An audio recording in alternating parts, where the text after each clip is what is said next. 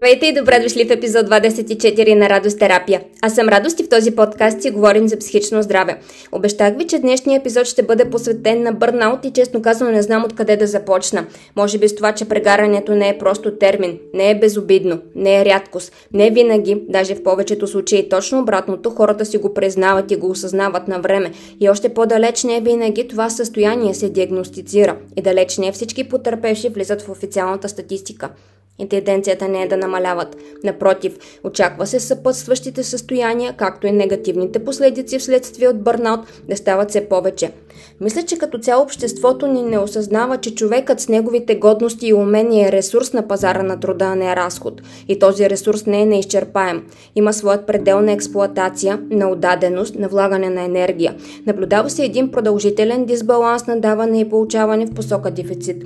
Липсва правилна и навременна възвръщаемост. Изгарянето може да се случи на всяка възраст, във всеки период от живота, в множество професии или роли в живота. Учениците, студентите, майките, току-що завършилите, които те първа започват своята професионална реализация, служителите, които искат да израснат в определена корпорация, хората с високо отговорни професии, фрилансърите, обслужващия персонал. Пропускам ли някой? Когато теглим чертата, кои са уязвими, се оказва, че не е навалица в сейф зоната. Ако въобще изобщо съществува сейф зона, защото при всяка една финансова рецесия, която се случва, засегнатите отрасли са различни, а економическата обстановка винаги е била сериозен предиктор за стрес. Вреден стрес. Това е така, защото от една страна тя повишава социалните предизвикателства към отделния индивид, а от друга работното му място иска от него някак си да декомпенсира тази нестабилност и несигурност, породени от влушената економика, което в повечето случаи не е много ясно как точно да стане, но често звучи клиширано като ти трябва да даваш повече от себе си, за да се получи. И амбициозните хора, хората с потребност да се доказват, с потребност от постижение или с потребност от себереализация, както и перфекционистите, се връзват на това. Защото те горят в това. Както се казва, трябва да можеш да гориш, за да изгориш. Проактивните хора, не амбициозните хора, те няма как да изгорят, защото въобще няма да влязат в огъня. Личностните характеристики са един от трите основни фактора, които водят до бърнаут, следвани от уменията на всеки човек да разпознава в себе си изгарянето и да има ефективни начини да се справя с него и след това са особеностите на работната среда. Някои знаци за бърнаут са на първо място нарушението на съня. Като започнем с това, че няма отмаряща функция, продължим в трудно заспиване или трудно събуждане, накъсан сън, подуване между 2 и 4, кошмари или напрегнати сънища. Следва нарушенията в храненето, от вредни хранителни навици през емоционално хранене до хранителни разстройства – физически симптоми и неразположения, хронична умора, понижен имунитет, често боледуване, хронифициране на определени заболявания, хормонални нарушения. Изгарянето корелира доста с личностен тип А, или това са хората предразположени към сърдечни заболявания. В някои от следващите епизоди ще си поговорим малко повече за психосоматиката, но сега да се върнем отново към бърнаута. Следват когнитивните нарушения – лесна уморяемост, слаба концентрация, трудно запомнене, когнитивни пропадания като губене на думи или губене на мисълта, трудно вземане на решения – емоционални нарушения, раздразнителност, липса на толеранс, ранимост, плачливост, избухливост, вегетативна тревожност, дори паникатаки. Срещат се и чувство на безнадежност, депресия, дори суициден риск. Социални нарушения – не е изключено и междуличностните отношения да се повлияят от изгарянето. Не е изключено да допренесат за него или дори да са го породили. Макар да говорим за бърнаут предимно в контекста на професионалното попреще, знаем, че той може да настъпи вследствие на фактори от лично естество. Както да речеме при майка, която се налага сама да се грижи за детето си и не получава разбиране и подкрепа промяна в либидото, от липса на интерес до промискуитет през променени вкусове и предпочитания – Вредна употреба и злоупотреба на психотропни вещества. Може да бъде с цел релаксация или стимулация и повишаване на тонуса и енергията. Все тая. Цинизъм и изгробяване на речта. И тук нямам предвид обикновено ругаене. И така, кое му е толкова трудното за разпознаване на бърнаут? Това, че той не настъпва изведнъж. Много плавно и неусетно си увлича. Ето кои са 12-те етапа на бърнаут.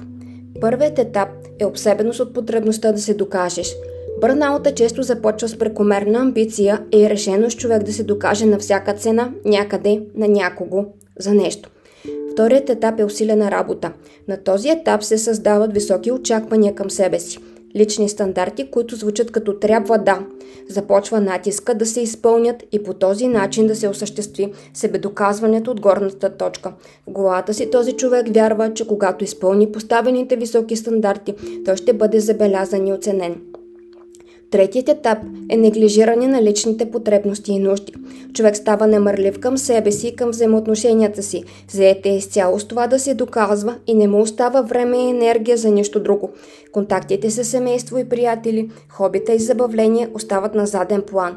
Понякога дори на тях се гледа като на кръци на време, което може да се вложи в работата. На този етап могат да се появят и чести наранявания вследствие на немърливост. Четвъртият етап е появата на вътрешния конфликт. Започва осъзнаването, че нещо не е наред, но няма ясна яснотата защо нещата не се получават. Неуспехът се преживява като заплаха. Това създава вътрешен конфликт и напрежение. На този етап се появяват и първите физически симптоми, които естествено се неглижират. Натискът към себе си се увеличава. Петият етап е преоценка на ценностите. Превръщането на работата в приоритет и единствена стойност води до промяна на емоциите и възприятията. Сигналите, постъпващи от тялото, се неглижират. На лице е социална депривация и емоционална притъпеност. Появява се така нареченото тунелно мислене. Човек става конска паци. Шестият етап е отричане на възникващите проблеми. Колко зрело! Тук започва да се появява изкорбяването на личността. Човек става остър, саркастичен и нетолерантен към околните. Неглижира проблемите на околните. Отрича проблемите в взаимоотношенията с близките. Обяснява си нещата с това е маловажно или нямам време и енергия да се занимавам с това. Имам далеч по-важни неща. Седмият етап е оттеглянето. Минималният социален контакт се превръща в изолация. Човек чувства непреодолима пропаст между себе си и другите. Често приятели в този момент стават алкохола и наркотиците, тъй като осигуряват базова релаксация и или така нужната енергия, за да се продължи напред. Започват да се появяват моменти на безнадежност. Осмият етап е очевидната промяна на поведението. Всеки един човек от обкръжението на въпросната личност вече е забелязал промяната в начина по който се държи. Деветият етап е деперсонализацията, превръщането на живота в механични функции, стесняването на възприятията, загубването на ценността на хора и интереси, води в даден момент и до изгубването на себе си, на собствената личност. Десетият етап е вътрешната пръснота.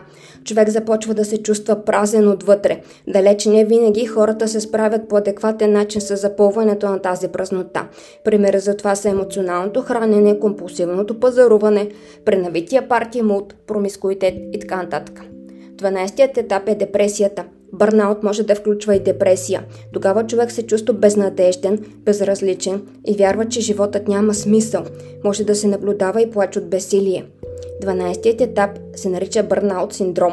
Настъпва пълно изтощение. Този човек буквално започва да се разпада физически и емоционално. Суицидният риск е висок. Нужна е незабавна медицинска помощ, последвана от дълъг период на възстановяване. И какво правим, когато усетим, че къщата ни гори или в по-добрия вариант, че пожарът идва към нас? Първото нещо е да оценим реалността. Наистина ли ситуацията изисква от нас всичко това, което си мислим, че иска?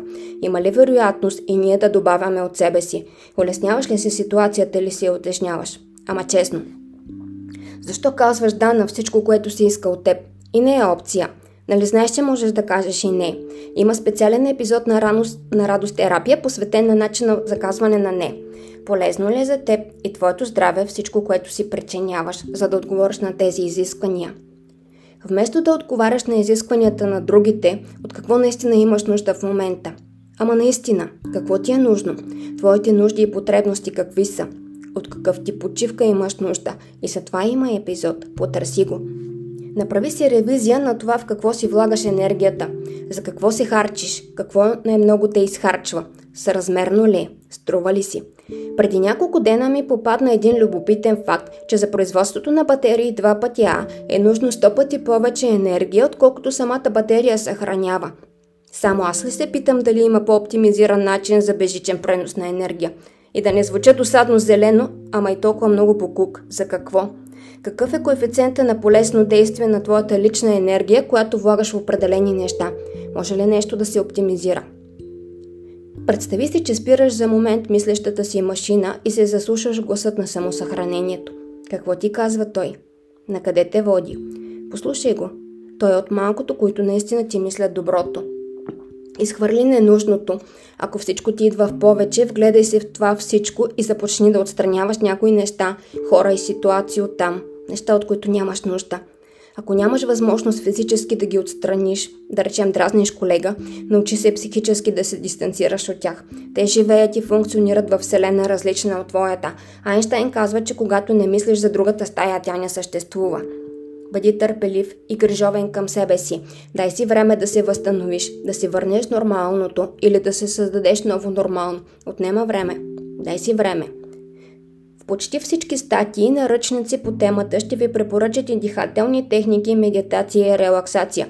Моята любима медитация за тази цел е след като изключиш външния свят, успокоиш дишането си и се успокоиш физически, отпуснеш се достатъчно да си представиш ума си като спяща на припек котка. И след това да останеш в това няколко минути.